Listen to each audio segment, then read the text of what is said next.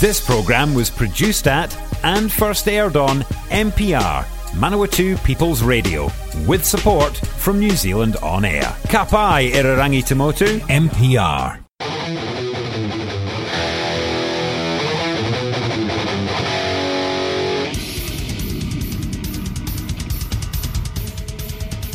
G'day and welcome to Metal to Metal Metalheads Radio.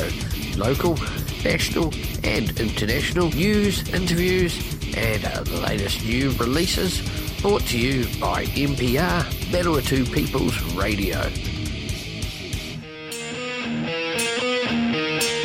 G'day and welcome to Metal to Metal Metalheads Radio. This week we were lucky enough to have four interviews. First off, we're going to be talking to Mark Thomas from the band Infinity Ritual. Uh, then we have a talk with Emma from the band Guapa.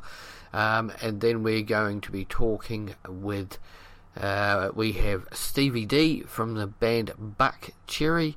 And we also talked to Richard West from the band Threshold. So, first off, though, we're going to be talking to Mark Thomas from the band Infinity Ritual. They're playing Palmy this weekend. Uh, got a national, a, nation, North Island tour going on at the moment. Um, here's their uh, first single that they released off their latest EP, and this is the track I'm Gone, and then we'll get into the interview with Mark. Thank you.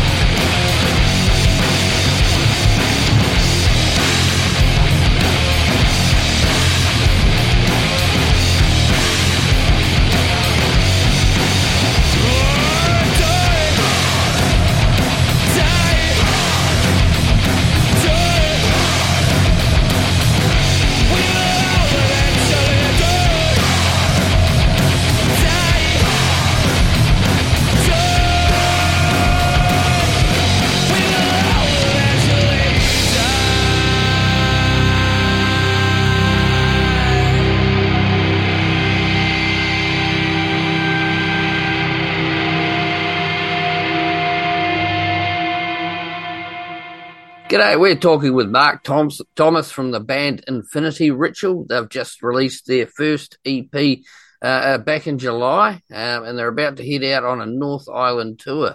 Um, how you going today, Mark? Very good, man. Thanks for having me. Oh, mate, absolutely pleasure to. Do. So, first off, could you tell us a little about this tour you're about to kick off with? Um, you're going to be playing with the likes of uh, Head Like a Hole and Bullet Belt and a few other goodies. Yeah, it's, it's all happening all at once. Uh, we haven't actually played outside of New Plymouth before, so the, the gig that's coming up on Saturday is the first out of New Plymouth gig, and it's in Palmerston North with um, the Gatekeepers and Old Man Pine, which is really exciting. And then the following week, we're playing in Wellington with uh, Bullet Belt and Body Siege. And then the week after that, it's the Tattoo Festival in New Plymouth with um, Head Like a Hole's on the bill and One Bad Weekend. So, yeah. And then a few more gigs in town. And then we're doing um, Hamilton and Auckland in December with uh, Broke and Ots and a few other bands. So, yeah, it suddenly got really busy. Oh, mate, that's absolutely fantastic. Have you guys been gigging much um, up there in New Plymouth? Yeah, yeah, it's been sort of every month or so. Um, it's sort of we kicked it off. Um, I think mid last year was our first gig, and sort of every month or two after that, something's cropped up, and and you know each time there's more and more people there, and more people get to know the songs, and you know they seem to like it. So we're looking forward to seeing what uh, people outside of New Plymouth think of it, which hopefully they like it. We'll soon find out. oh, fingers crossed, mate. No, you guys got some good product there. So, um, first off, you, you released the, the first song, I'm Gone, uh, before you released the EP. Could you tell us a little bit about that song? Um, that song was the, I think, the first song we ever wrote or jammed. I think we actually came up with that on the first ever jam we did, which was, I think, June or July 2020. Um, so we just, I started playing some beat, and the next thing Adam's doing that riff, and it was there. Um, so, it, so that was the first song we ever wrote, and and the way that the songs are on that EP, it's pretty much an order of when we wrote them and how it how it came about. But uh, yeah, so I'm gone.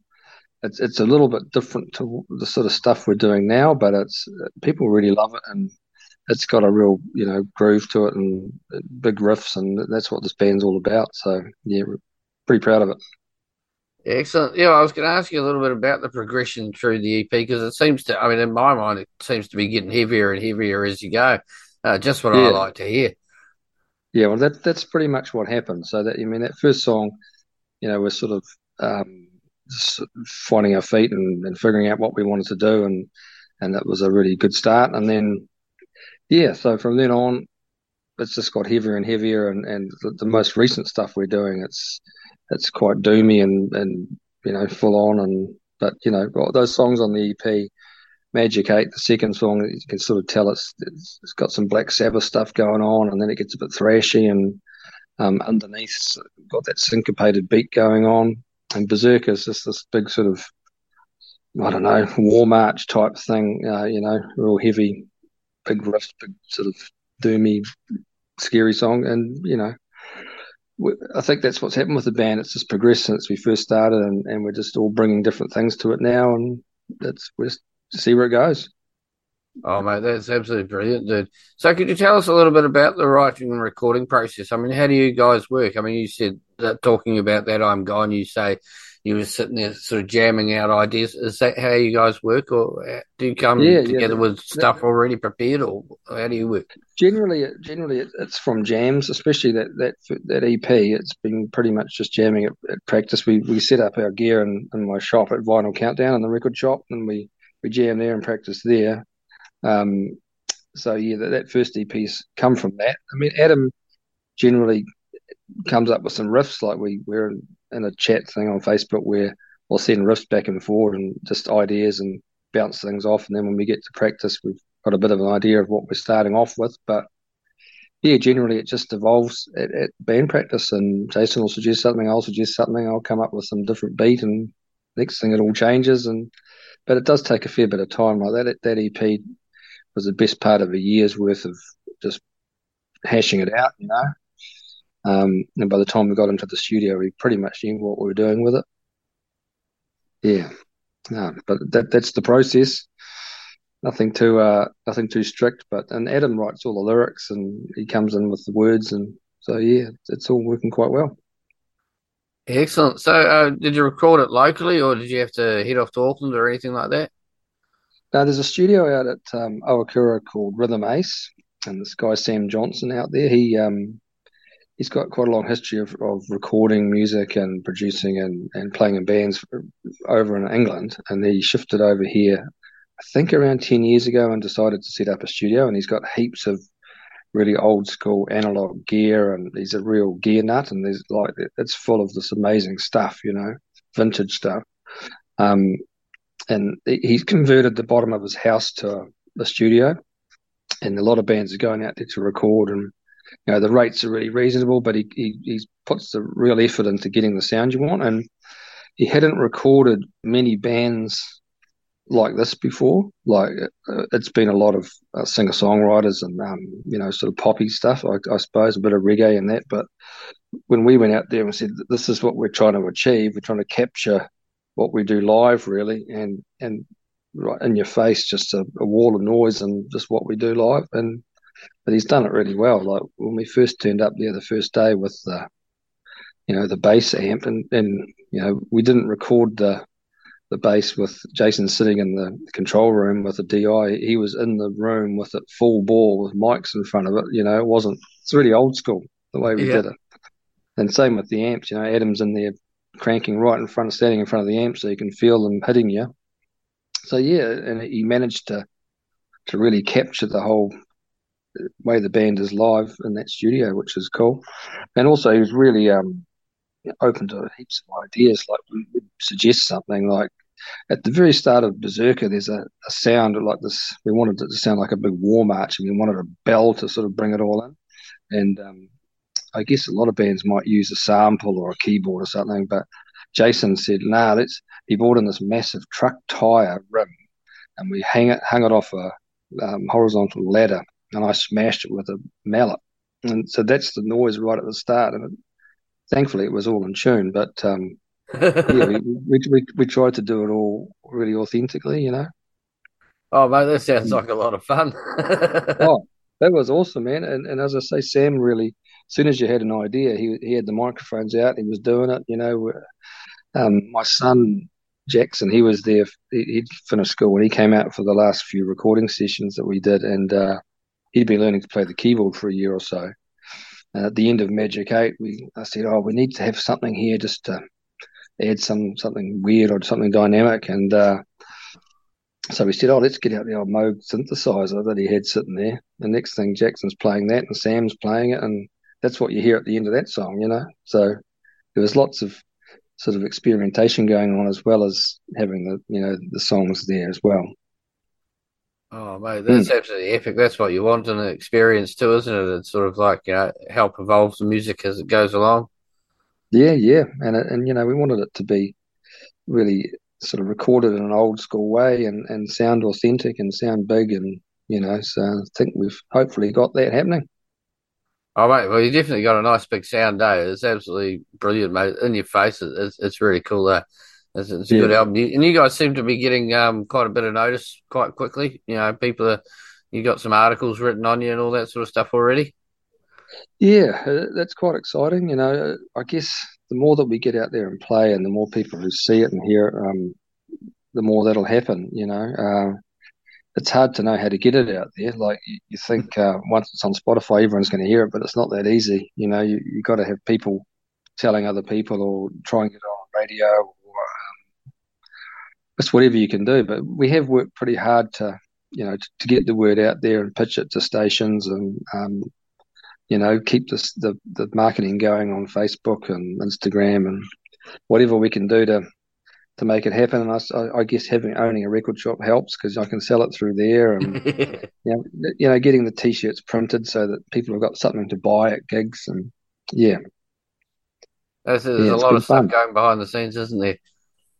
Yeah, man, and, and I think um, with this band, it's quite cool because we've all we all bring really different things to it, and it all works quite well as a team. Like um, Jason, the bass player, is a, is a real gear nut. You know, he, he's he's an engineer. He knows all about the gear and how it works and all that stuff. So that's really sorted.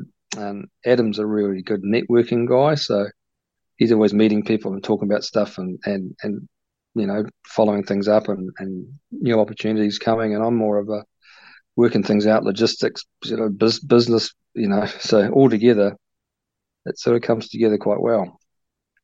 Oh, that's it. Yeah. I mean, you need all of that as part of the, the band, don't you? You know, it's all yeah, got to yeah. work right. Otherwise, you know, your band ain't going to stay together.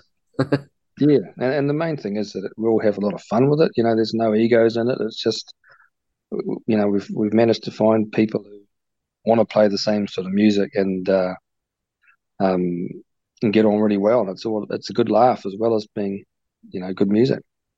Oh, that's epic, man. I mean, there mm. seems to be a, resurgence of the um, sort of the stoner doom type music in New Zealand at the moment. Um, I mean, it's absolutely mm. fantastic to see bands like Beast Wars and Earth Tongue and all that sort of, you know, getting some recognition and, and band, people are starting to love that sort of stuff. It's fantastic.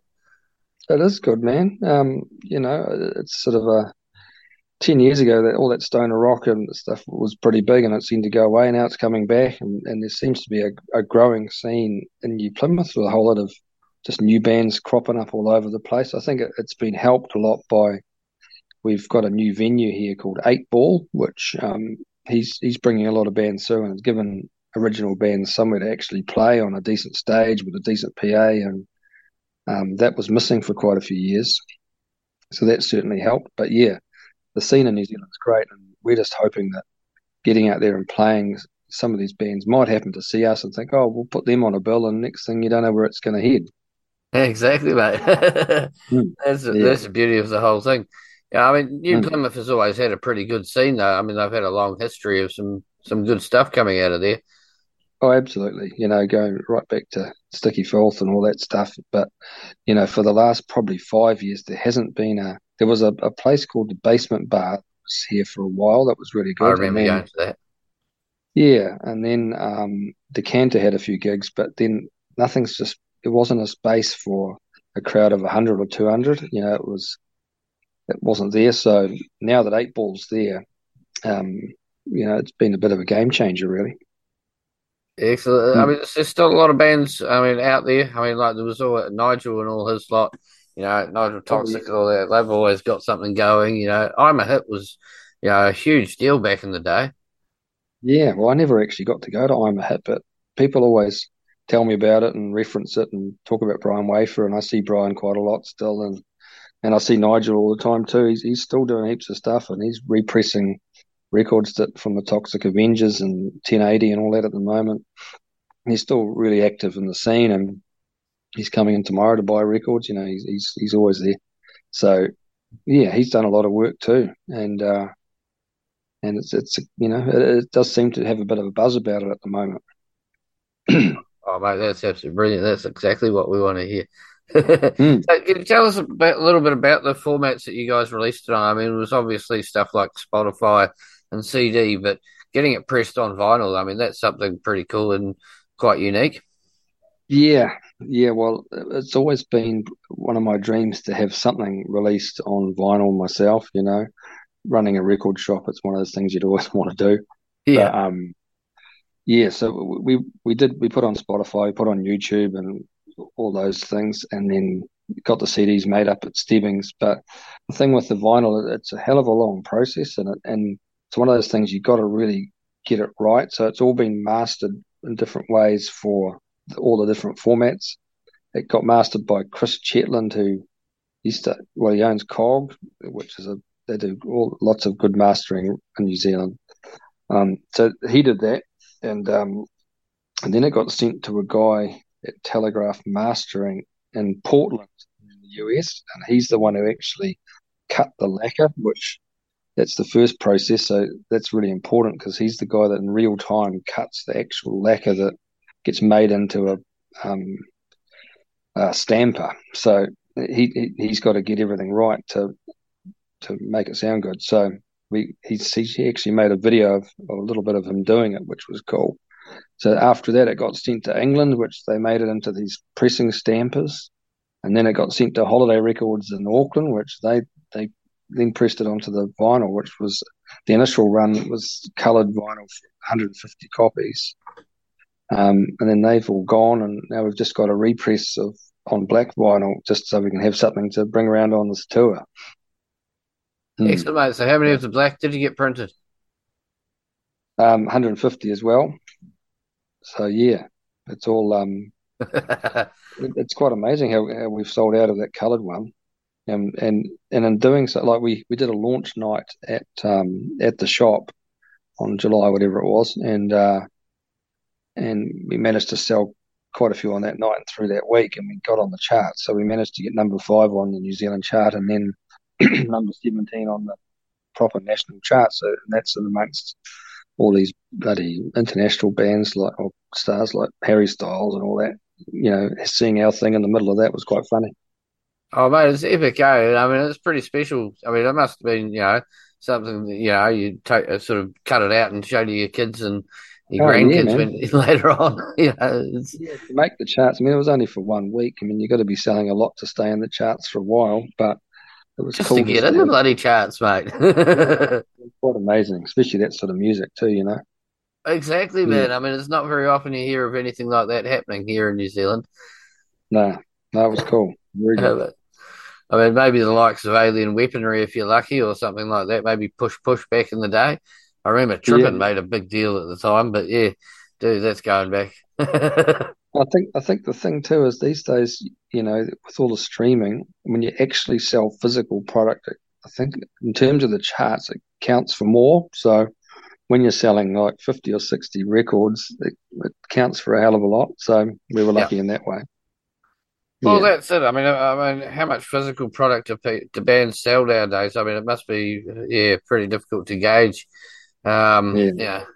Especially well, it's a lot of effort, man, and it, and it's really expensive. Like the whole process of pressing the record took three or four months to to get all that shit happening, and then to have um, you know, holiday records, they were backlogged with things they had to press, and yeah, so it was a long process, and um, but it was worth it. Like it's what we wanted to do, and it, we all put our own money into it. There was no funding from anybody, so um, you know, next time hopefully we we might try and get something from New Zealand on air or something. But you have to tick so many criteria to actually get funding that it's it's almost geared that yeah, only bands that have already made it get the funding. Yeah. Uh, it's quite a um, difficult um, sort of experience out there, especially for bands trying to make it. I mean, even things like getting on uh, uh lineups like Homegrown and all that sort of stuff. You know, mm. it's very, very difficult to get onto something like that. I mean, you find was um, something like homegrown, they just about have the same bands every single year. You know, it changes mm. maybe once every three or four years. You'll get somebody different on the rock stage, but you know, um, hmm. it must be difficult to and sort of uh, to find a way through past that. I guess doing your own tours sort of makes a big difference. Yeah, you got to break through somehow, and I think you just got to get in front of people. You know, you, you can send all the emails you like and all the links to your songs you like, but unless you've actually proven you can actually play in front of people, then you know what's the point? So we'll, you know we'll, we'll see see what happens, and hopefully someone sees us, and you never know. All right, well, I mean, you're getting out there with some pretty big bands, the likes of uh, Bullet Belt and Head Like a Hole. You know, um, those mm. guys will teach you a lesson or two. Especially Bullet yeah, Belt, Steve from Bullet Belt. Oh, mate, he's epic, man. Yeah, I've known him for years. I used to work with him at Real Groovy in Wellington. Oh, of course, yeah, yeah, mate. Yeah, that, that, that, that's how um this whole gig came about. He, he messaged me and said, "Hey, do you guys want to come down and do this?" And he actually came. He he saw us at a gig up here last year, I think it was, and um, late last year. It wasn't the best gig. It was only our second gig, and it was wasn't a very good sound system and all that stuff. But I guess he must have seen something. But I think he's been following following ever since what we've been doing, and and he thinks you know we can fit on that bill, and I think we should do all right. Oh, mate, you'll do epic, man. It'll, it'll be a fun yeah. night for you. Yeah, it will be. Yeah. Well, that's it. I mean, and, and half the thing about you know playing a, a, a gig is you want it between the different bands. You want some dynamics. You don't want it just to be like black metal all night. You know, you mm. want it, yeah, so, yeah. some new interesting bands for the punters to check out as well. Yeah, no, that's cool. Can't wait. Awesome, mate. So, mm. um, going back to the music and all that sort of stuff, um, what would be your first memory of music and, and, and some of your musical influences? Oh, Jesus. Um, first memory of music. Well, I think for me, it was probably, it's almost the first memory of anything was putting on a, the Beatles Obla di Obla Da seven inch single on my parents' stereo. You know, when I was probably about four. Yeah. You know, I've I've been right into it for that long, and um, and I think there was I've been hitting, you know, pretending to play the drums since I was bloody infant, um, but I only really started playing them properly when I was halfway through high school. um, and about the same time, I, I got started to collect records. Like my parents shifted my the family stereo into my room, and they bought me that Beatles Blue box set for Christmas on vinyl. And from then on, it's just been that's what I do. Yeah. Um, but in terms of like influences and that, um, I mean, I, I like so many different styles of music and you know, from, from the classic stuff like Creedence and the Beatles and ELO and um, Led Zeppelin, all that, uh, right ACDC, and then the heavier stuff. I really love White Zombie and Pantera and um, Metallica and um, Mastodon and Danzig, you know. Um, and then you cross it with everything else I like. I guess there's influences everywhere. But in terms of like drummers, um, favorite drummers would be people like um, Jim Keltner and, and Ringo and um, Doug Clifford from Creedence, and then you mix that together with Lars and Vinnie Paul, and you know that's what you get. So yeah, in this band, I, I really like that sort of groove. That, that's the main thing for me is the music's got to have some sort of groove to it, and uh, I love that White Zombie Astro Creep album. It's got that real groove underneath everything. Yep and that's that's what I'm what I'm aiming at with this. Yeah. Oh, that's brilliant. Well, we've only got a few minutes left with you, so um, I'll wrap it up. Um, first okay. off, um, new material. Um, you guys writing any new stuff? Yeah, we've got studio time booked in January and March next year. I mean, Sam's so busy; he's hardly got any free time in there. So we booked it a little while ago. We've been writing new stuff um, for the last couple of months. Um, so we've got a couple of songs we'll be playing at the upcoming gigs. Um, we're not sure whether we've got lyrics for them yet, but it doesn't really matter. We'll do the songs anyway. Um, yeah, so I think we've got three or four, five maybe now. But um, and we're wondering whether we might just do another EP. Um, we'll see what happens. But uh, I mean, this EP we've just done is 23 minutes long. It's as long as some albums out there. So it is. You know, the, next, the, the, next, the, next, one might be similar. Um, the other exciting thing we've got happening is I don't know if you've heard of Three Sisters Brewery. Um, they're, they're a local brewery in our town. They're making a beer. Oh, nice. So we're doing a collab beer, and yeah, so that's that's should be happening in about three weeks, four weeks. So oh, excellent. Uh, just mm. in time for Christmas, mate. Yeah, man. So we'll do some sort of we'll do some sort of launch down there and invite everyone along. Oh, mate, that'd be absolutely brilliant. Very cool. Mm. Okay, so I've got one last question for you before we go, and okay. that is uh, words of advice for young musicians. Oh, geez. Um, really, just just stick at it. You know, if if you really enjoy it, stick at it. Um, try and find people who thinking along the similar lines as you, and that have um are actually um, determined and have got you know that, that are willing to put in some effort, maybe some money, and and you know put the money where their mouth is, and you know just just stick at it and yeah, um, jam as much as you can, and if an opportunity comes up to play, take it. If you enjoy this MPR podcast, please consider subscribing. Our podcasts are available on all major podcasting platforms Apple Podcasts, Google Podcasts, and Spotify, as well as the AccessMedia.nz app.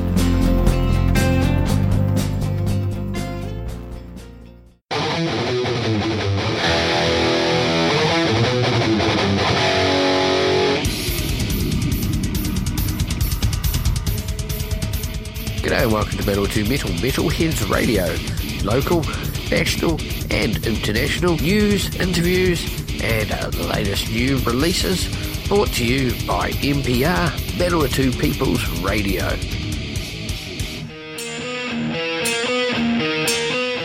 Okay, for this section, we are talking with Emma from the band Guapa.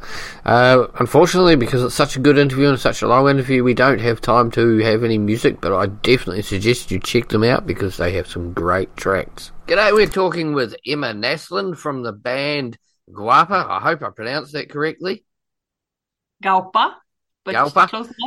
uh, they're just releasing their newest album, Myriad uh, on the 18th of November, so not too far away now. You must be getting fully excited. oh yeah, but yeah.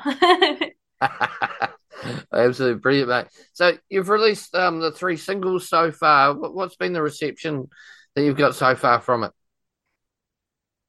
um, I think we got a good response for, for from the singles we um released so far. Yeah, Yeah, people yeah. seem to enjoy it, and that makes us very very happy.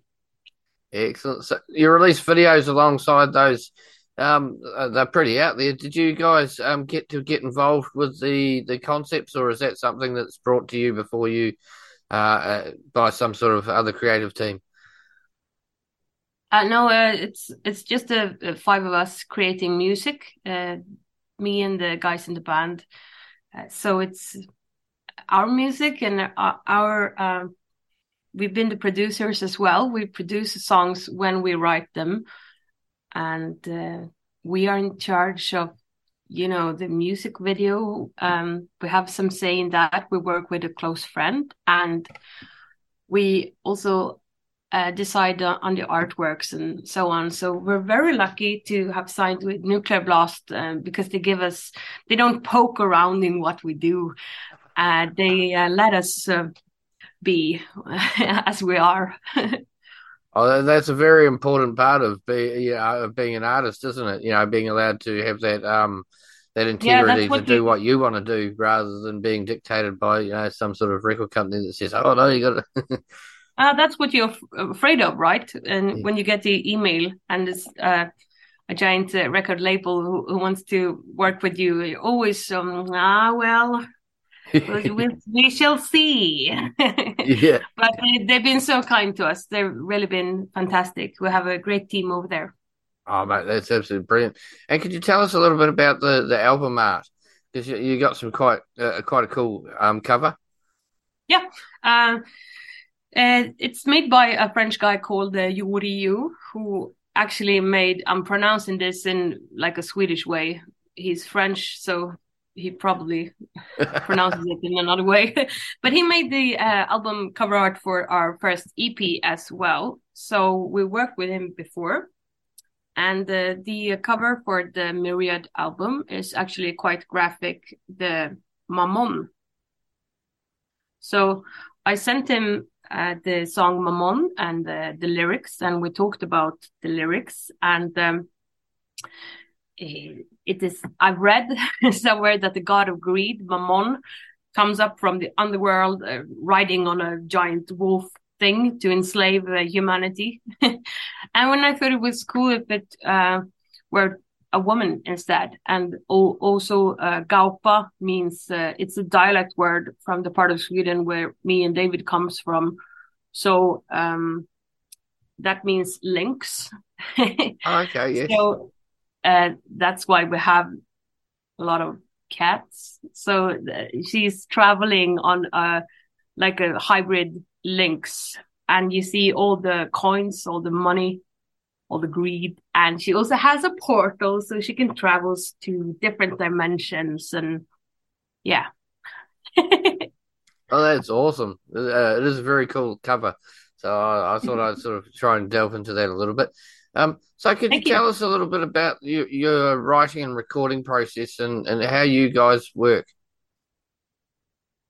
Yeah, uh, the songs are written by all uh, five of us as, at all times, and I guess that is why we sound the way we do. If you come to the rehearsal pit and you have like a riff or something, uh, it's going to go in another direction when everyone else uh, uh, works on it as well. Uh, so we jam out in the rehearsal space, and uh, sometimes I record. Uh, we record a session with uh, uh, uh phone and and then i put the we put the file into uh, our drive and then I go home and I download it and I put it in my home studio and I work with the lyrics and harmonies and the sounds that I would like to make on the song. And yeah, that's one an example for, uh, how how we work. Awesome. So, could you tell us a little bit about how um, you find the connection between the music and the lyrics that you write? I mean, because when the other guys are writing their music, I mean, they do you guys have sort of, sort of like a plan already sort of in place, or I mean, do you automatically have lyrics like in your head ready to go, or is it just? I mean, how do you find that connection between the music that's being created? I don't. yeah. I know, No, sorry, that was a confusing question. No, no, it was a brilliant question. It's just that no, I, I, I do uh, somehow, but it does. Sometimes it comes naturally uh, when we jam uh, together. It's like you say something, and it's like, oh, this is a great line. I'm gonna write it down, and I'm gonna keep this. And at other times, I will sing um, not real words, just made up words. Uh, so I just sort of work with uh, my instrument as any other instrument that I make music first and then I think um, it sounds kind of like these words and I work in that way. And a lot of times uh, I work uh, on a lyric um so the lyric is uh, almost completely done and then uh, I put it into the song. so it varies a lot for me, but Yeah. it doesn't always come very easy. you have to collect. I, I collect the sounds. Uh, I am very interested in what sounds you can do with your voice, and I'm also uh, I collect also words and like power lines. And sometimes you read something or you hear something, and I write it down, and then I think around it, and I, yeah, it's it's a wiggly process. yeah, well, that, that's it. That's why I was trying to ask because I mean, everybody does it different, and Yeah. and everybody has different interpretations. And I mean, you know, we all sit there and think, well, how does this person sort of do this? And you know, it's like as you, as I say, everybody does it different. Um, and it's just interesting to try and find out some of those ways that people do it. Um, you know, and um, because this also sort of leads into the sort of the same question, but it's slightly different. But but how does the music come to you? I mean, like you say, you might see phrases or, or, or you collect sounds or, you know, um, is, is that how it's like from other visuals or is it, you know, do you get things pop into your head just out of the blue? You know, how, how does the music come to you? It's a good question. Um, I think um, some at sometimes um, the music are inside you, and it Mhm. needs to come out. Uh, you kind of process the inner chaos that one sometimes can have, and you put it uh, into something creative like uh, music. Uh, other people might uh, paint or take uh, photos, and uh, for me, it's uh, working with lyrics and uh, singing um, and writing music to sort of get some, I don't know, balance. so Yeah. it's just something you need to do, like breathing, Yes. but harder. yeah. But I think it's very different. Uh, if you would ask uh, anyone uh, else in my band, they would have another answer. I can only answer for for me, you know. Yeah. Well, well, that's it. And once again, uh, I mean, it, it's something that is different for everybody, and that's why Mhm. I try to ask these questions because it's like you know, um, people sort of wonder and, and they sort of look for the, I guess, the, the key to creativity and all that Mm. sort of things. And, and it's, um, you know, it's very difficult to gauge how it happens for everybody, and it seems to be different. Um, but I guess it also comes. One of the things that I, I like to pick up on what you were just saying is about the, the release and how much it's that stuff that has to come out. You Mm. know, and, and, and that's it. It's, it's something that you can't really contain, is it? Mm, no, th- that's true, and I think um, I know um, uh, other guys in in in the band as well. Uh, when we haven't been in any bands, you get sort of really depressed. You don't Yeah. have, you don't, you don't, you don't have that. So I think uh, we're very lucky, of course, to be able to process life and um, whatever you need to into something uh, creative. And um, yeah, I, I guess it's very individual thing and it's a very personal thing. Uh, but it's, it's something you just need to do, I would say. Yes. Well, that's a, it's an important thing to be able to express, whether it's feelings or all those Hmm. things. So you, you've got to be able to release them, otherwise you probably turn into a madman. I would believe so, yeah. anyway, uh, let's take it uh, take it back a little bit. But um, so could you tell us a little bit about this newest album and some of the lyrical themes or some of the lyrical content that you've got on there? What what are some of the things you're talking about? Um, lyric wise, uh, Yes. obviously the last track, Mammon, is sort of my pandemic song. um, because it's, uh, to me, it was very clear that uh, the show must al- always go on, uh, pandemic or no pandemic. And the show in this case is the economy. It was so clear to me that greed is such an important and deep rooted part of the world. And I thought about that and I was talking to a dear friend of mine and we talked about Mammon, uh, god of greed, riding up from the underworld and everything, um, enslaving humanity and mankind to, uh, yeah. And then I, I got thinking, um, like, um, it's how it's deeply rooted into our DNA uh, survival of the strongest and everything. And also children, young children, you take someone else's toy in a playpen and it's just something you do. And it's interesting to me. So that was one theme. Um, and then we have, for example, exoskeleton, uh, the track exoskeleton. That was actually, I read the, I read books at some times. I read the Awesome. Metamorphosis by Kafka.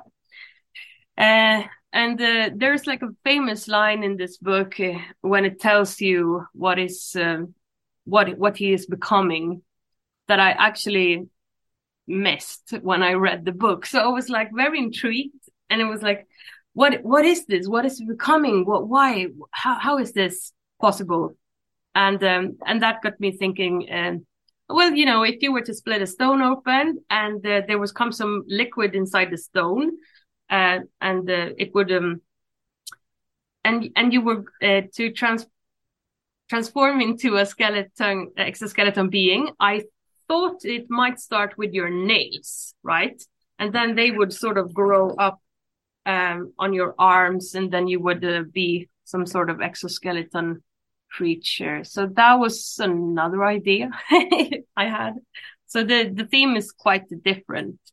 Um I, um, I I write about different things, of course. I write uh, about the world and what's happening, and also some fan fantasy ideas I just have. But I don't like to write uh, this is about exactly this because I like when people get to and and um Interpret.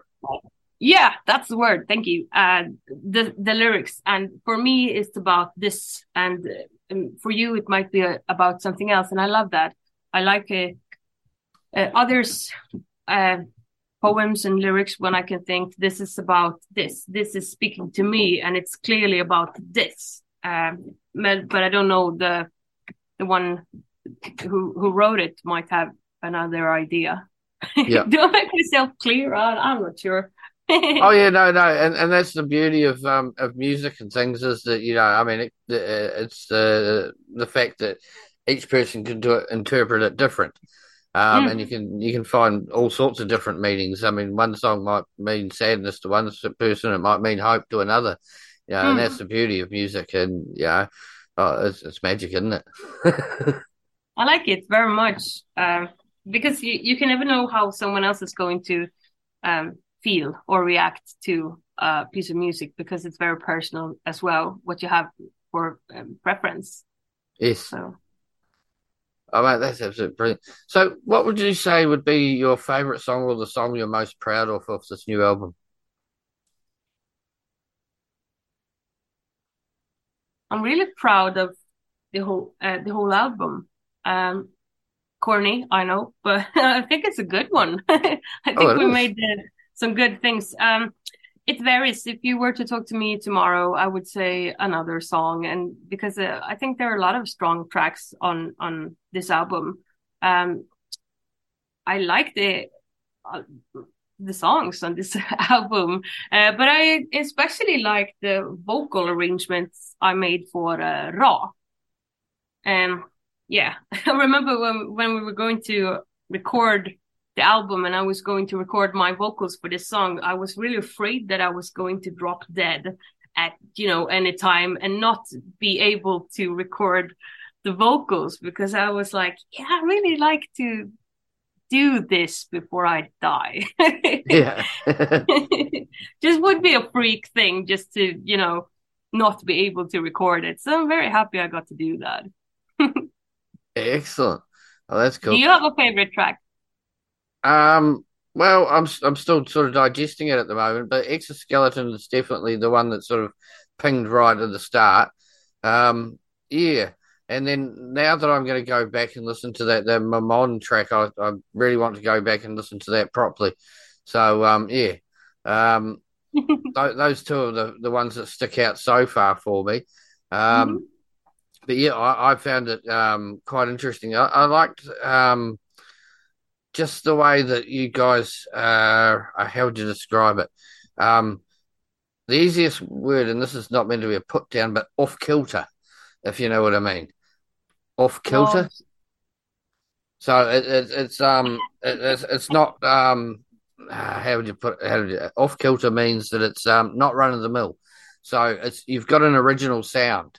Um and that's what I really liked. It was like because so often you sit there, you put on an album, and it might be that oh, it's just another Lamb of God band, you know, or or another band trying to be Metallica or something like that. Um, and it's very difficult, I guess, for bands to create an original sound. Um, so you know, and and that's what you're looking for when you want to listen to music. You want to find something that sort of sparks you inside. You know what I mean? mhm. Yeah.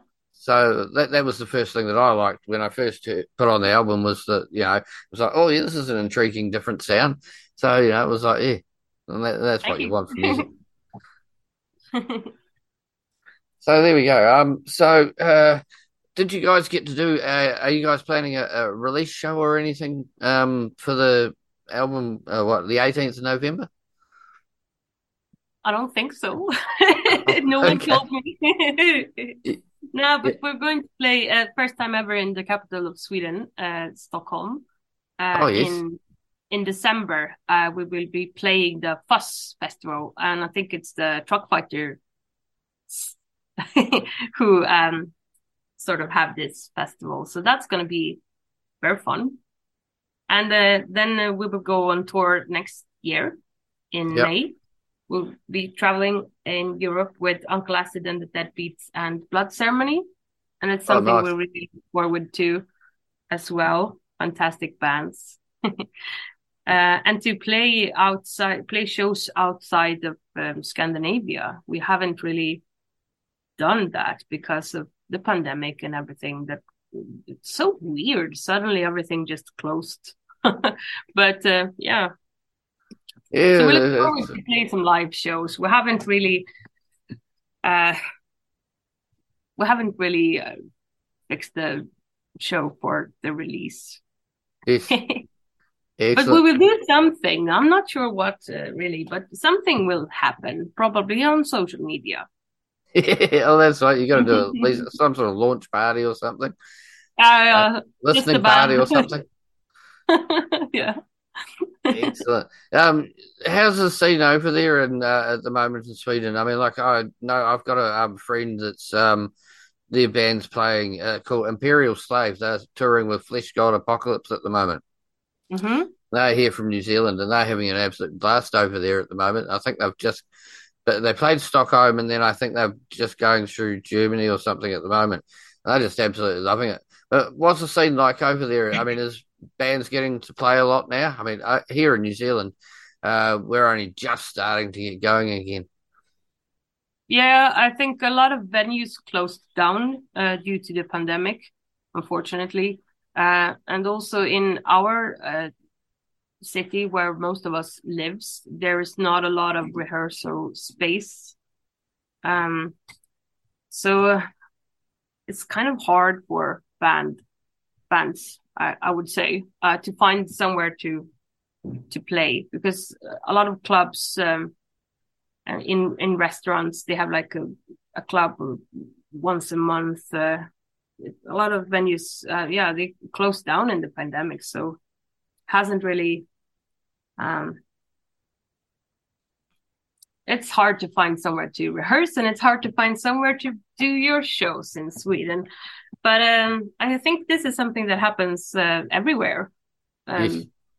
That's been kind of hard for um, the live scene yeah. due to the pandemic, of course.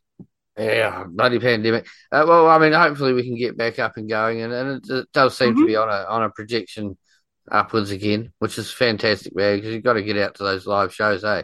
Nothing beats yeah, it. Yeah, it's best. Yeah, man. And you guys over in Sweden, what's in the water there, man? You guys are always putting out great music.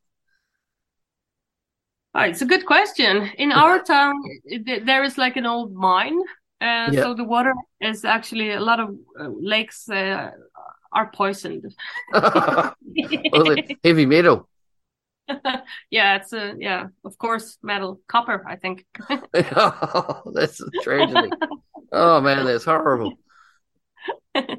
yeah, no, but uh, I don't know. Um, it's uh, I, I think uh, a lot of good music comes from um, all around the world. It's oh, it just um, and uh, if you if you play music um, somewhere, um, there is there's bound to be someone who enjoys what you do. So I guess people should just keep going. I think that's the key for most. Um, keep going, do do your thing, and yeah. Excellent. Yeah, it's just I mean like we uh, Nuclear Blast definitely picks up a lot of the Swedish artists, and uh, so mm-hmm. uh, uh, it's absolutely fantastic to see the, the music coming out of there. And that's, I mean, the, the, the pandemic, I mean, was a lot about greed, and there was a lot of dark shit going on. But um, mm. on the other side of the coin, we're we're getting some absolutely wonderful music coming out. I mean, and people have been uh, busy creating. So, I mean, there is, was a positive side to it as we're getting some fantastic music. and I think that's uh, that's the thing in life in general. When when you have like dark periods in your life that you um that you feel very down, um, and then and you know life happens, death and everything. You break up with people and everything. But when you have um like a distance uh, to it, it's easier for people to create in the aftermath of the uh, sadness. So I think uh, when you have a, a, rough time in life, uh, it sometimes you can use it later to create something. oh, damn straight! You've got to find some sort of use for it, and you've got to find something healthy, and you know, uh, and that's a lot of what music's about, isn't it? Creating all that sort of thing. Um, so we've only got a few minutes left with you, but um, what would be your first recollection of music? What was it that first inspired you to become a musician and, and sing? what first inspired me to become to wanting to become a singer uh, i watched a vhs film of the little mermaid yeah. and when she trades her voice with the sea witch uh, to get legs she sung uh, into like a seashell necklace and that was the most beautiful song I ever heard. And I was like, yeah, I'm gonna be a singer. That's yeah, I want to do. And she gets the guy, and she gets to live happily ever after. so you know, that's all that comes naturally as well. So that was the first, uh, I think, that made me want wanted to sing. But then nothing happened. Uh, i was never, you know, very talented child or anything. So you have to practice at your craft. You have to practice a lot. Well, you do, but look at you now. Yeah. exactly. You know, people across Swimming the world. extremely well. No. oh no, you've done extremely well. I mean, how many people get to have an album out? You know, a lot of people Yeah. don't get to do that. So you know, it's absolutely brilliant. we're Um, very lucky and we're, we're very um, humbled by the fact that people actually listen to what we do and take an interest. Uh, For example, that you would, would like to talk to me. I'm very honored. Um, and yeah, thankful, of course. oh, it goes both ways. We're an absolute pleasure to talk to you. so uh, it's both ways. Um, okay, I've got one last question before we let you go, and that is uh, words of advice for young musicians. Don't do it. no, but if you if you if you believe in what you do, try to keep believing in what you do. Uh, people will say that it's crap, and they will say, "Ah, you you just want to sound like this band or that band." Try not to care about that and do what you believe in. There is an audience for everyone. It's just a matter of um, trying to find people who actually like what you do. And I think it's easier today with social media and everything. Um, it's easier to get hold of songs. When when we were growing up, there was like you you tried to download one song for like 24 hours, and if someone Yeah. picked up the bloody phone, oh yes, you have to start over. modems. You know, so today it's easier, and and, and you can record yourself and just try to put out music yourself and just keep at it practice and keep at it that's i guess that's my best advice Support this show and others like it by giving a donation. For more information, go to www.mpr.nz forward slash donate.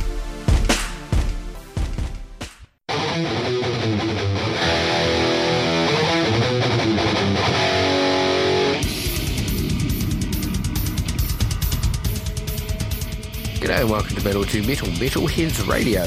Local, national, and international news, interviews, and uh, the latest new releases brought to you by MPR Metal to People's Radio.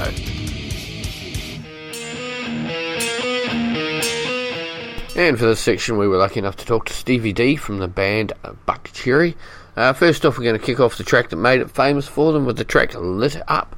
And after the interview, we're going to, fact, have the other track that was uh, made them famous at the same time um, for the movies. So without further ado, here is a Lit Up from Buckcherry.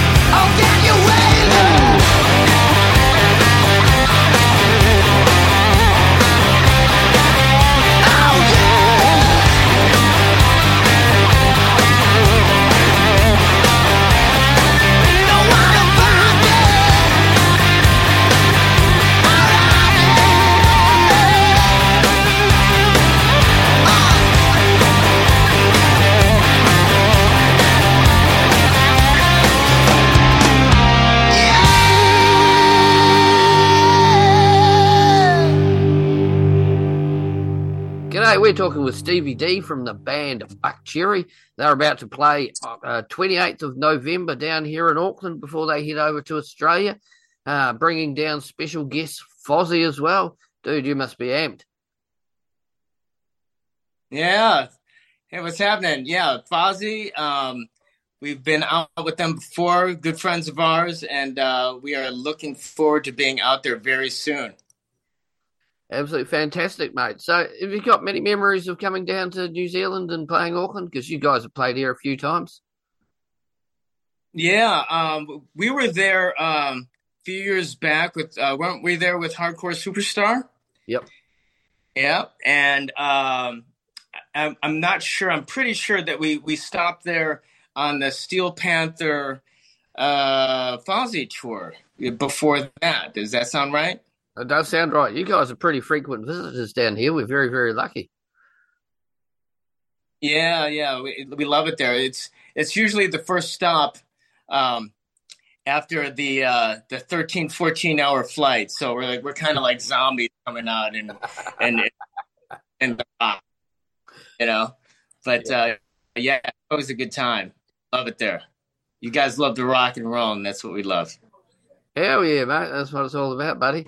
So, um, do you have a favourite bar or a favourite place you like to visit after a show or anything like that when you come to New Zealand? Um, you know, I, I, I like I said, we're we're so uh, it's so jet lagged because that's the first stop, um, and I don't know why, but uh, well, I know why. It's because the flight's so long and you're so far away that that the jet lag is more intense there. So I'm just dealing with uh, staying awake and then getting, you know, like getting a few Red Bulls in me and then and just banging my head, Yeah. you know, it just so. Um, but yeah, it's it's it's uh good fun and we love it out there. Oh, mate, that's absolutely fantastic, mate. So, you guys released the, the last album, Hellbound, about a year ago now. I mean, how's that going? Uh, we we had uh, a, a lot of success with that here in the states and also Europe, uh, in England. Um, yeah, audience seemed to connect right away. Sometimes uh, when you release an album, it takes a, a few weeks uh, or months to even uh, warm up to the album.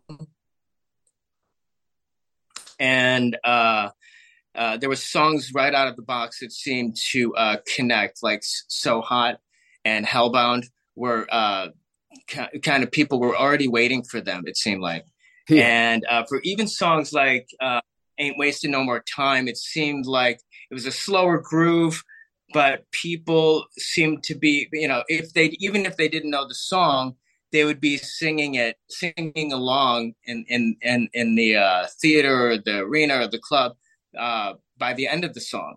So uh, yeah, I, I, I thought it was a big success for us. Oh, mate, that's brilliant. And you've just released the, the new video, 54321. Yeah, uh, we shot that in uh, Dallas, Texas, and Tulsa, Oklahoma, between two shows, and running around on the street uh, with uh, handheld cameras, and uh, uh, that was a lot of fun. Yeah, a lot of ki- a lot of cool kids in that one. Yeah, that's brilliant, mate. So, um, what's it like being back out on the road? I mean, because you ha- would have had a fair amount of downtime with bloody COVID and all that sort of thing. I mean, it must be a trip being back on the road, and you must be enjoying that. Yeah, I, I think, you know, we're so far, I think, um, at least the places we've been, we got out uh, about a year and a half ago. And um, at that point, uh, people were still really, um, I don't know, you know, life had changed so drastically for a year and a half. And then we came out. Oh, are you there? Okay. Yeah, I'm still here, buddy. Yeah, uh, we we came out and um, we were playing to sold out shows because people hadn't seen music in a while, and then uh, there'd be shows where they were half full because half the ticket buyers didn't uh, want you know like want to risk anything. There were variants coming out that people would get concerned with, so it was a, it was a, a lot of ebb and ebb and flow with uh, the audiences. Um, and there was a, uh, you know, we, we would be out with Alice Cooper and, um, you know, people, we would still have meet and greets and people were still, uh, I don't know, apprehensive maybe, um, you know, because they had been programmed, you know, to be careful, be careful, wash your hands, be careful, you know. Uh, but by the end of that year, year and a half of touring, it seemed like things had been back, uh, gotten back to normal. Um, I remember early on, people would like play their show, the openers would play, get off the stage, go back in their bus. Wow. They kind of separated and secluded. Uh, we would kind of do the same. Um, we, but there were we would go to some places where they didn't have a mask mandate, Yeah. and we would go up in their city um, wearing masks, and they would be looking at us funny, you know, like why you know why are you wearing a mask?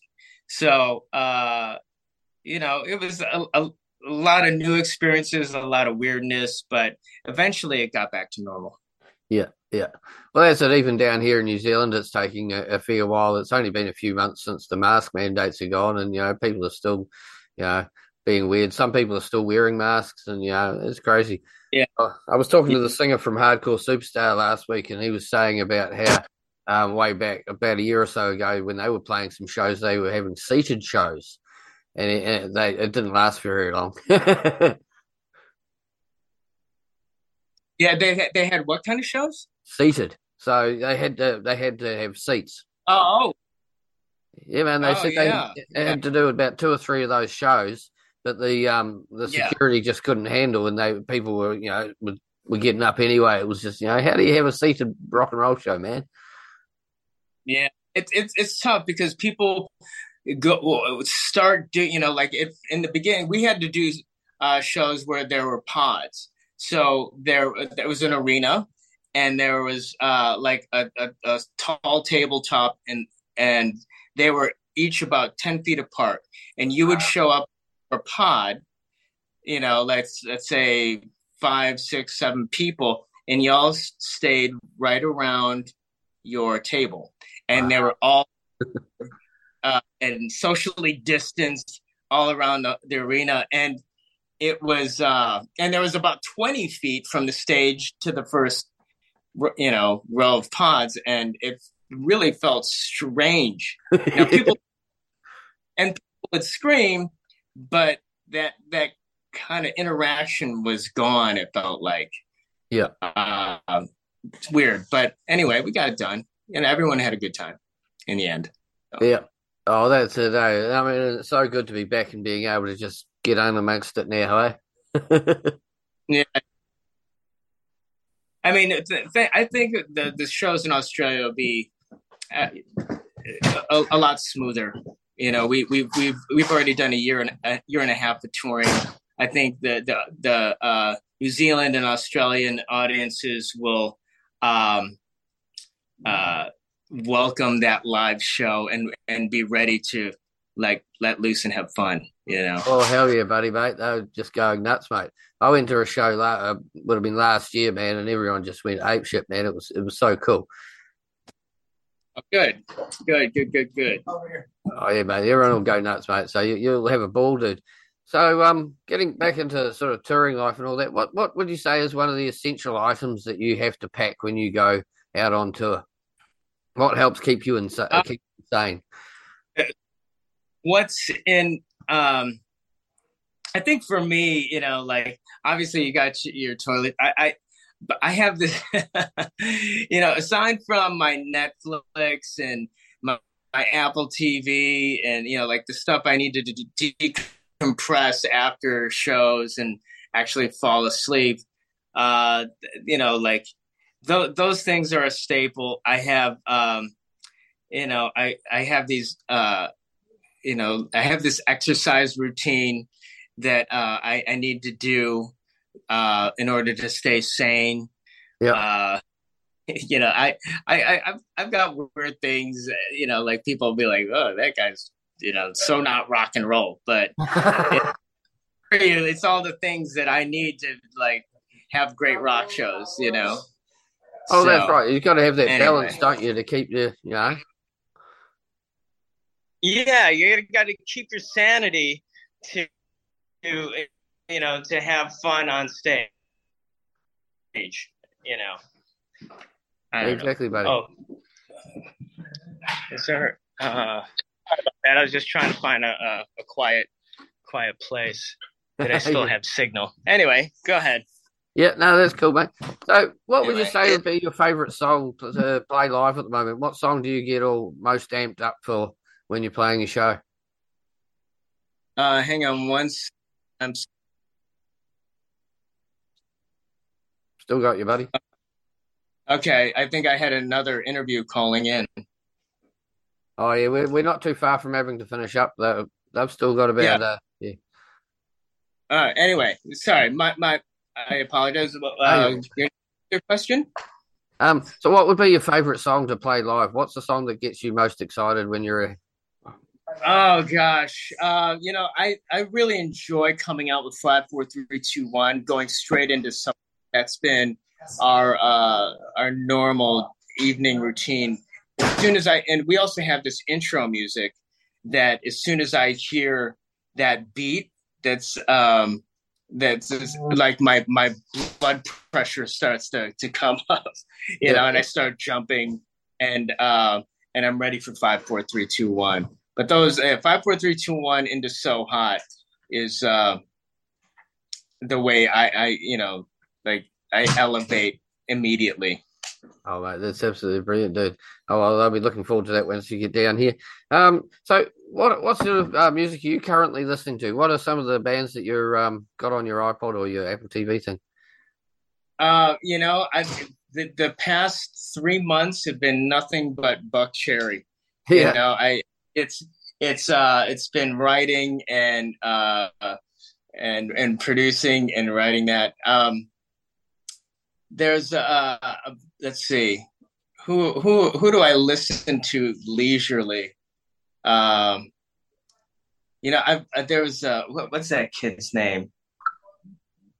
I think it's Bailey Zimmerman. He's a country kid Okay. that uh, yeah um i i like uh i've been listening to a lot of chris stapleton while i'm in uh nashville but you know i i, I think that when i'm listening leisurely to music it's um you know this last uh i, I would say we were inspired by a lot of the uh, big rock 80s early 90s bob rock mutt lange that kind of stuff so Yeah. even uh, leisurely listening i would i would listen to def leppard and motley or metallica or um, even uh, whitesnake the john sykes era you know Yeah. um, just for inspiration you know.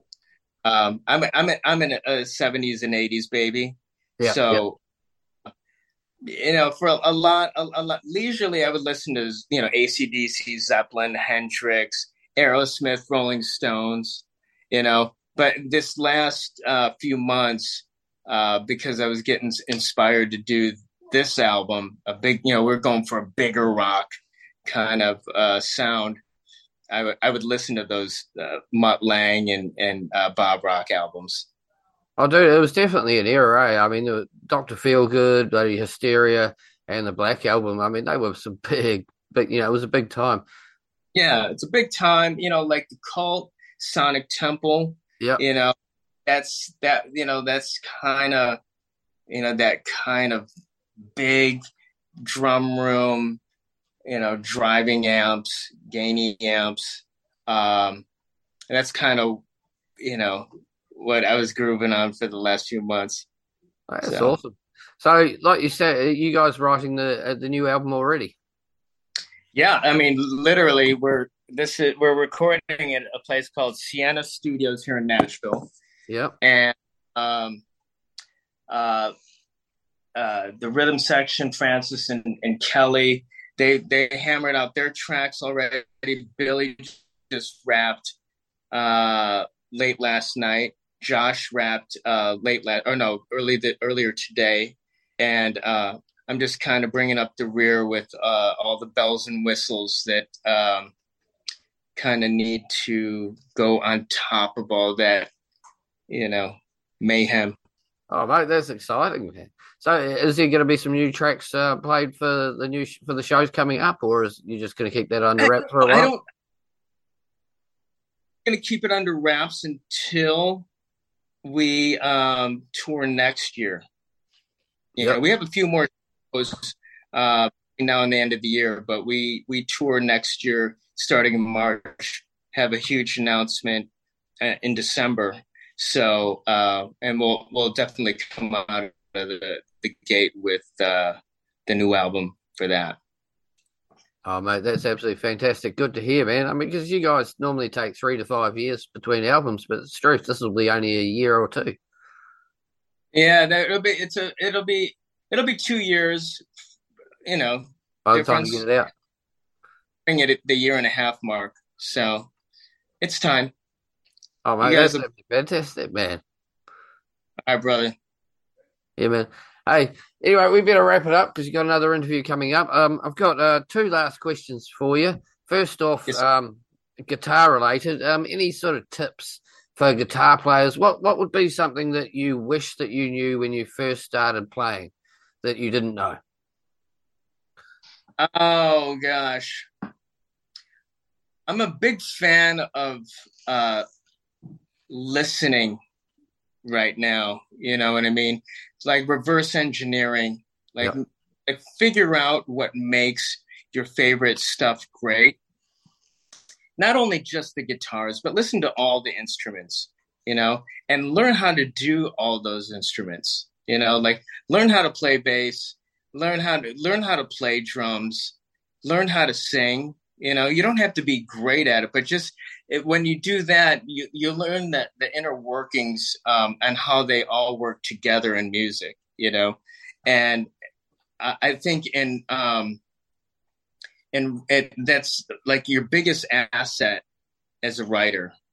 You know, I think reverse engineering songs what make you know like how long does the verse go how long does the chorus go you know is is there a, a, cool bridge and is the solo right? And you know how are you building the the, the last half? It- uh, what are the drums doing? Because that's the heartbeat. That's what people you know are are are moving to. You know that's what initially people are attracted to. So i would say learning about your favorite music and favorite songs um, is, is is important. You know, playing playing fast in, in your bedroom, you know, Yeah. like that's it. That's that's important, but it's not. It's it's only a fraction of the equation. If you want to do this for a living, Oh, mate, that's absolutely fantastic, mate. Um, and and it was sort of like a more broader question was, uh, yeah, what words of advice for young musicians? Full stop. Yeah, just across the board. Yeah. Well, I, I would say it was more of the same of, of what I just said. You know what I mean? Yeah. We're- You know, learn learn to be musical learn about songs you know because that's what um you know girls don't dance to guitar solos you know what i mean And some do but it's a very small fraction of a minute percentage of uh of of the music uh fans out there you know? Oh, they, they don't care what play, guitar you're playing you know what i mean? Most only the guitar players care. Yeah, yeah. but work on work on your songs. That's the biggest one. Work on your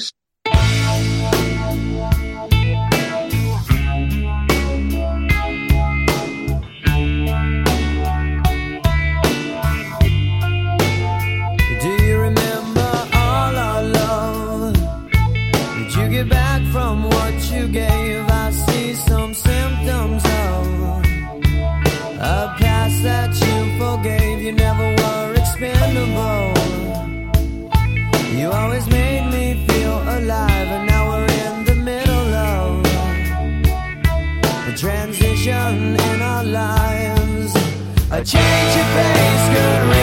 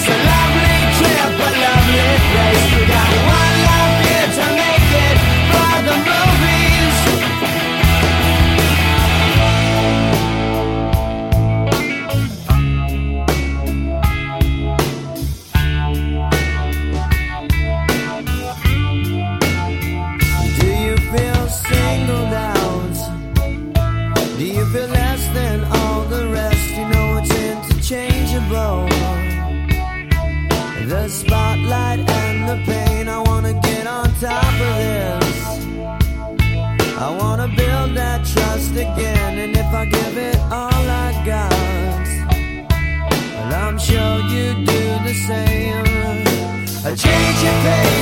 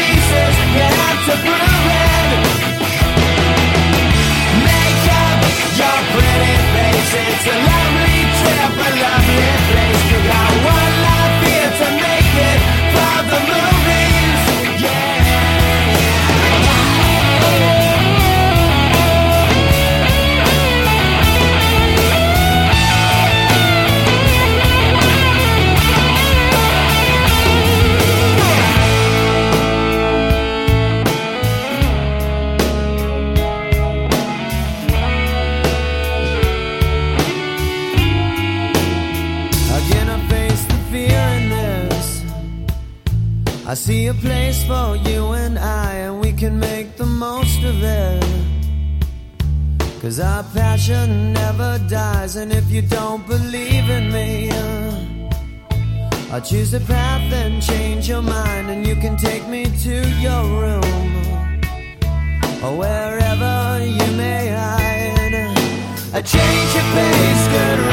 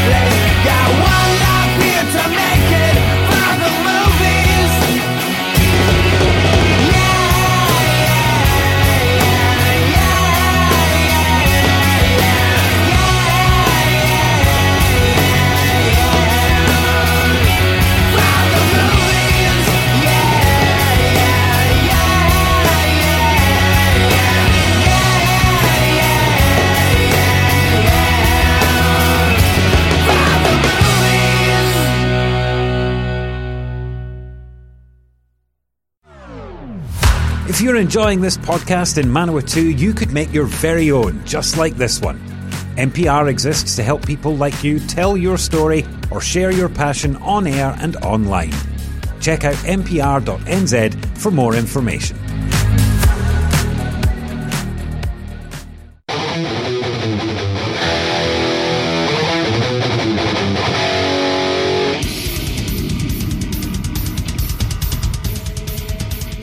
and welcome to Metal 2 Metal, Metalheads Radio.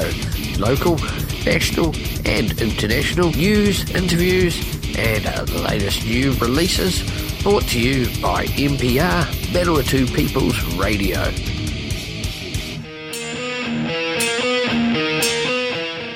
And for this section, we are talking to Richard West from the band Threshold. Once again, I gas bag way too much, so unfortunately, there's no music to accompany this section. It is just the interview, but I think that uh, the interviews are well worth listening to the whole thing without it being edited and cut. So, uh, enjoy. Um, check out the band Threshold. They've got a new album coming out. Absolutely killer, man.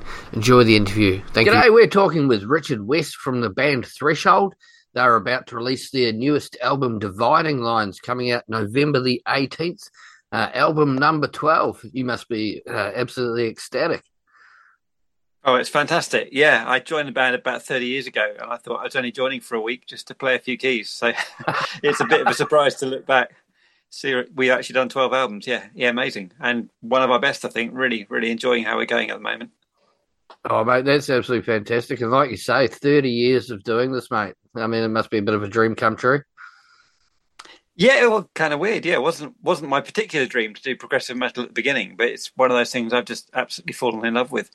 Back in the day, I think a year before I joined Threshold, I was writing pop songs for a, a little record label run by Simon Cowell uh, before he got famous. So um, it's a radical change of direction for me, but loved every minute of it. Been great fun.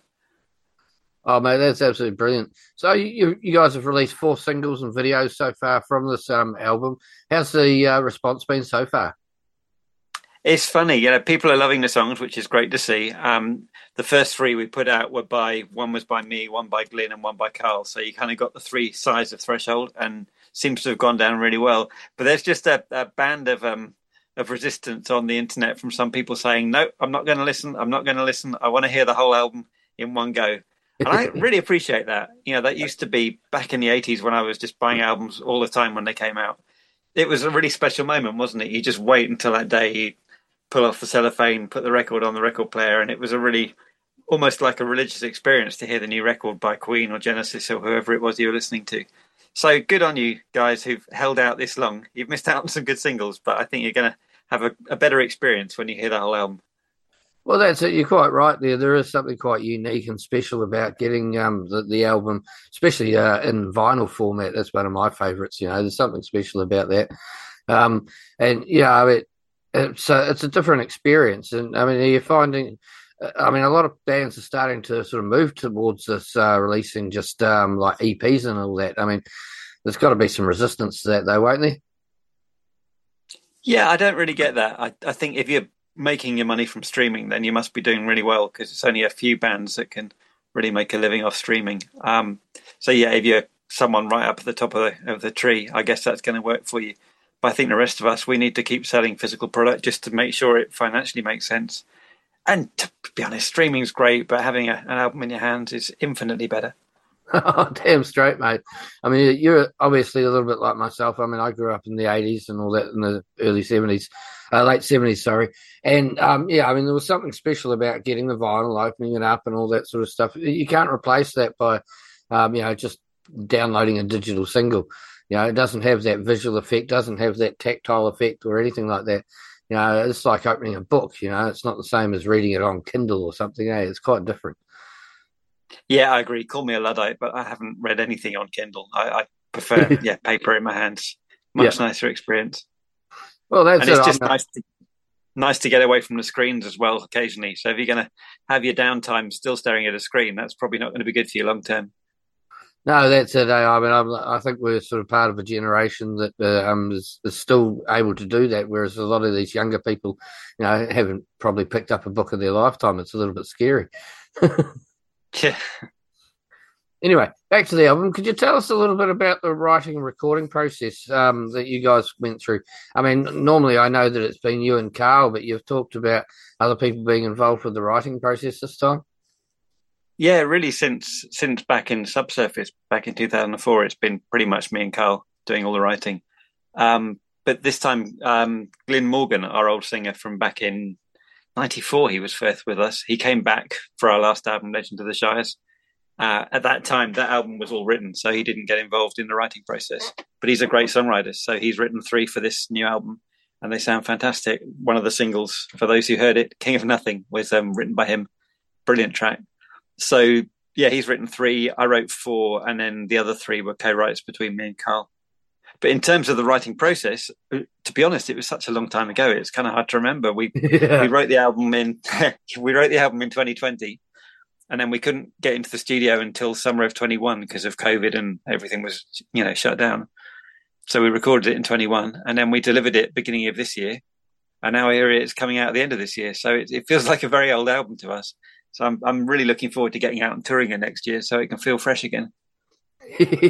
well, that's it. I mean, from my understanding, you guys were just about to get out on tour before the whole COVID thing sort of kicked in. I mean, that must have been a bit of a shock for you guys. You would have missed the touring cycle and everything. Yeah, well, we, we managed a couple of European tours. I think we hit about 20 countries. But the 21st was going to be Australia, which was, you know, in 30 years, we never got an offer to come to Australia. And then suddenly we, we had a whole tour planned. Um, so, and then just as we were kind of booking our tickets and getting everything ready, backing our bags, um, COVID said no.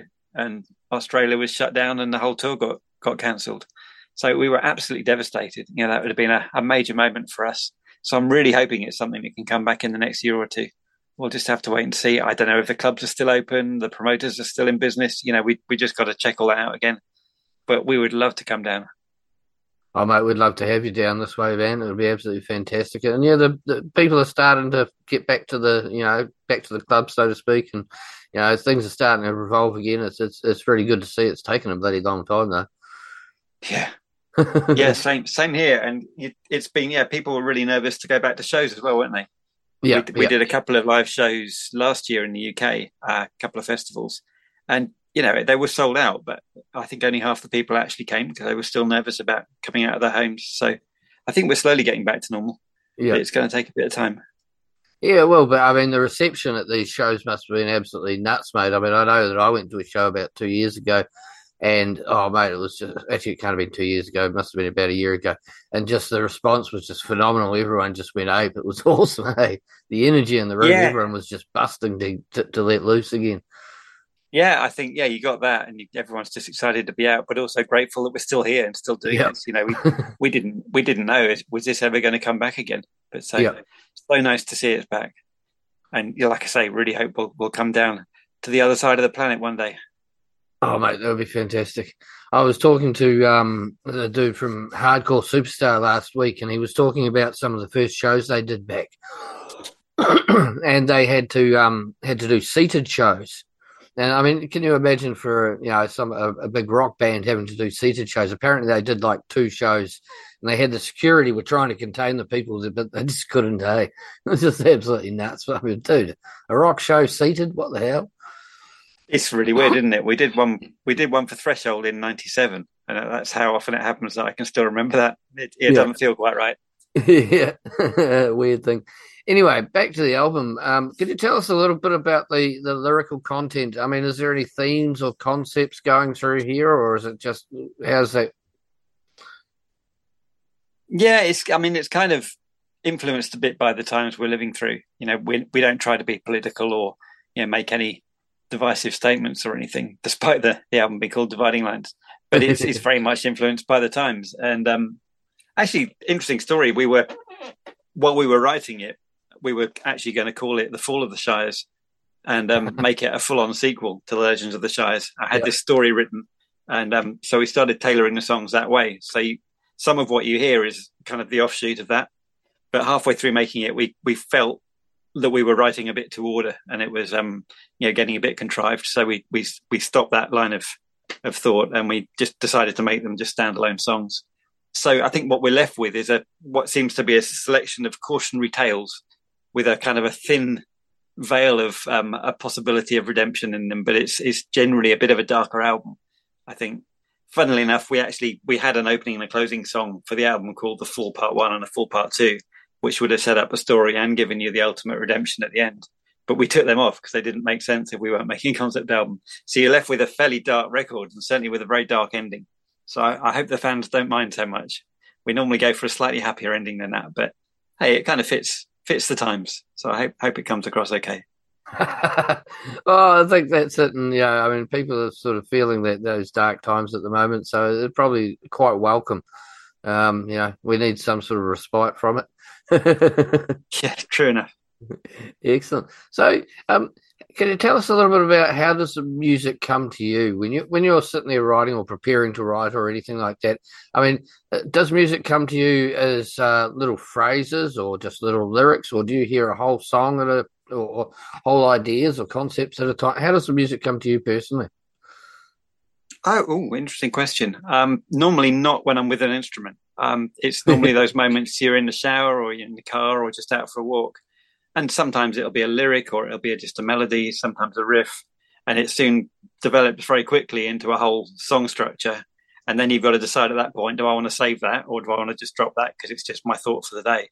And if it's one I want to continue with, I'll just keep it playing over and over in my head until it's just burned in there. And I still remember stuff I wrote 30 years ago from, from that sort of process.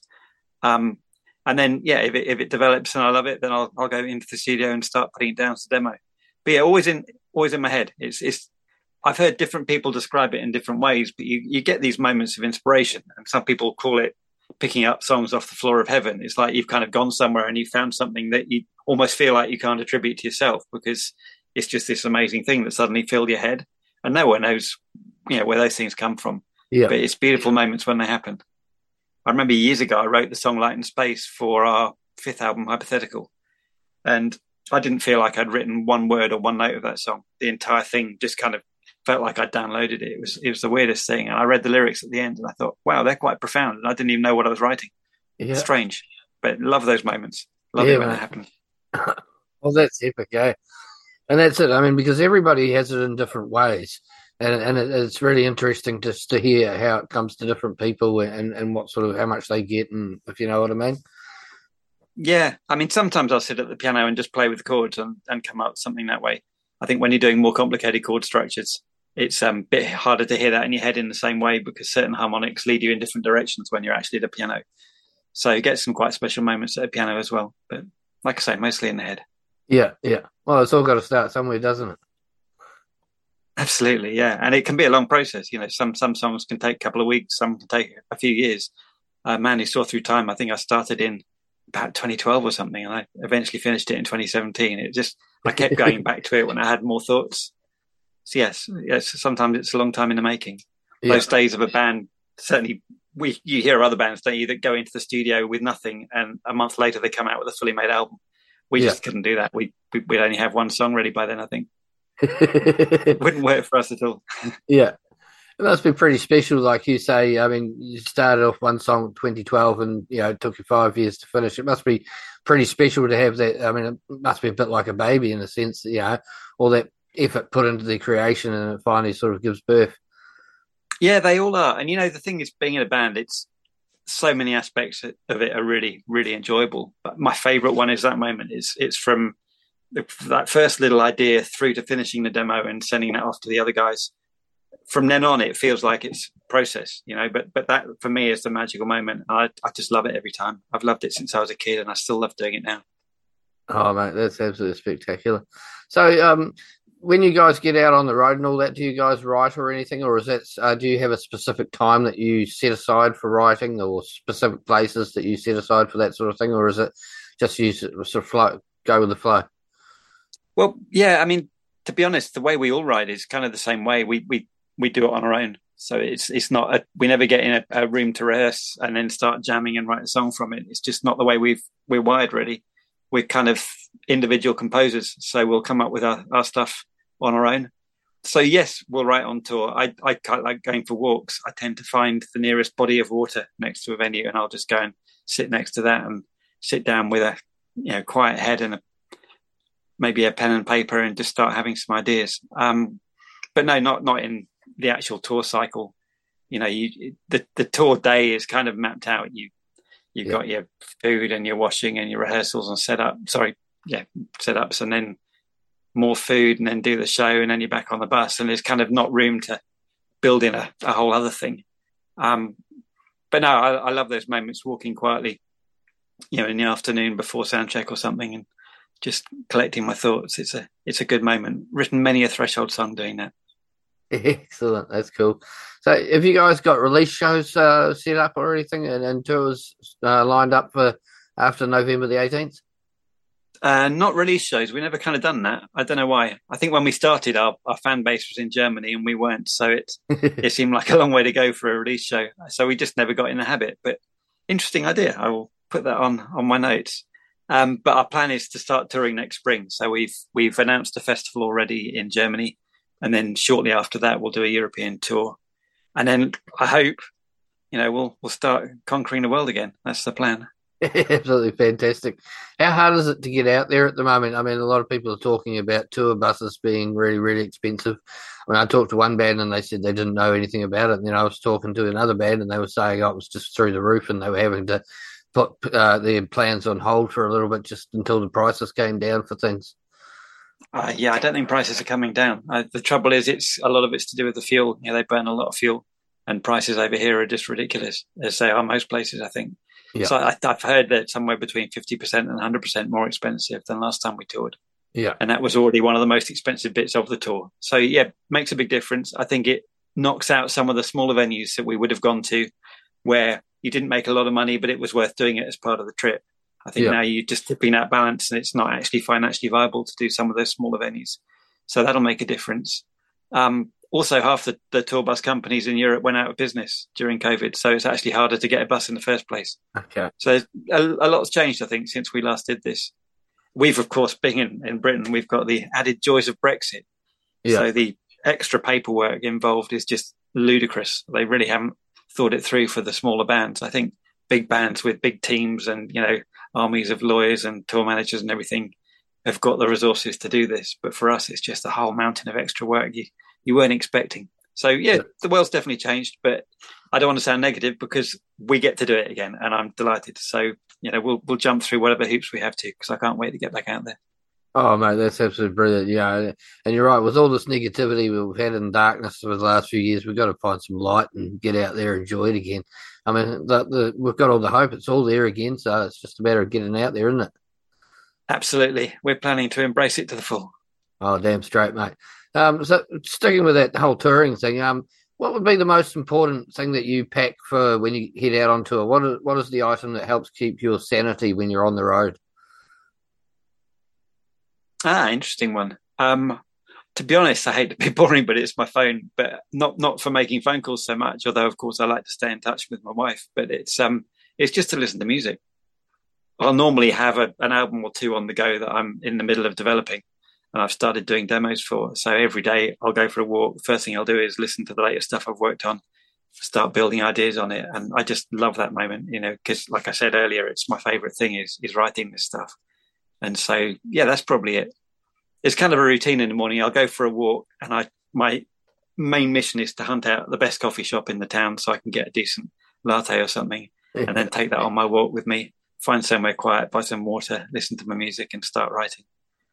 They're quite magical moments. Excellent. So when you when you're doing that, are you just listening to your own music, or do you listen to some other stuff for inspiration? No, it sounds really narcissistic, doesn't it? But yeah, I'm just listening to my own music. I don't like to uh-huh. get inspiration from other people. I, I've never wanted to be a copier. You know, when I write a song, I want to make sure it doesn't sound like anything I've ever written or anybody else has ever written. And it's kind of the threshold ethos. You know, you won't hear a threshold song and think, oh, that sounds like such and such. It's just the way we are. And I, I prefer music that way. There's a lot of copycats out there, but I don't want to be one of them. Well, that's it. I mean, I was talking to somebody uh, the other day, and they were saying the same thing about how they, they sort of made a uh, this huge effort. Every riff, almost, they would sit down and say, "Okay, has this been done by anybody else?" And you know, I mean, it, it might seem insane, but you know, um, it's important because, like you say, you don't want to sound like another copycat of another band. And I mean, it's very difficult to be original, though, isn't it? Well, you, you get the um the benefit of not knowing what else is out there because you know I think is it two thousand new songs a day or a week on Spotify? I can't remember something crazy. It's like you just don't know what's out there, so you can only go on your very small window of reference. Yes. But within that constraint, you kind of hope you've written something that doesn't sound like something else. yeah. Oh, mate, that's absolutely brilliant. So, uh, release formats. Um, you guys doing uh, any special vinyls and all that sort of stuff? Oh, they're beautiful. We got four different vinyls this time, which is um, crazy because some fans are saying, "Well, I've got to have all four. so Yeah, that's that's dedication for you. Uh, there's two that I, I particularly love the look of. Uh, there's a, a red and black marbled effect, and this kind of similar one in orange that just look absolutely stunning. you know, you, you, you buy music because it sounds good, but you you kind of buy music because it looks good as well these days. So I'm quite excited to see those. They haven't come back yet, so looking forward to see them when they come. Oh, mate, that's it. I'm, I'm a huge fan, fan of vinyl, always have been, and the resurgence in the last few years has been absolutely brilliant, eh? Especially the different variants and colours and the quality. Absolutely, and I, yeah, and I hear that some people actually even play them. oh, mate, a lot of people, it's just a collector's item. You know, you put it on your shelf or even in a, in a picture frame. But but I've been surprised, you know, because uh, the last one I got back was actually for my other band, League of Lights, and I made the whole thing in my studio, and I had these wonderful 24-bit original audio files and everything, and it sounded stunning. But when we got the vinyl back, it sounded even better, and I thought that can't be not not better than the original source data, but it just does something magical to the sound. It, It just does. absolutely beautiful. So I, I'd always prefer to listen to vinyl before it gets crackly, of course, and then it's then it's ruined. oh yeah, there, there's something special about it, and I, I don't know what it is. It's, it's almost like it's got some sort of um, presence to it or something. I don't know. There is something quite special. Sort of you can't replicate it very easily. Um, so that, that's pretty awesome. So, what would say you say would be your favourite song or the song that you're most proud of off this newest album? I, at the moment, I'd probably go with Domino Effect. It's one of the two long songs on the album, um, and I just loved writing it so much that it still gives me an excitement every time I hear it. It's when you write a long song, you get just an opportunity to go different ways and stay there a bit longer. You know, you're not trying to keep things compact and tight. You can let the song breathe. You can go into a, a weird soft section or a weird proggy sort of effects moment. And this one does all of those things, and it- still gives me shivers every time I hear it. Oh, mate, that's absolutely epic too. Um, I was going to ask you what you were currently listening to, but um, I'm hoping it's the three, new Threshold album. Is that what, or new music that you're writing yourself? Yeah, new new music I'm writing myself. I'm I'm working on another album at the moment. So I mentioned earlier about the Fall of the Shires. We were almost did with Threshold.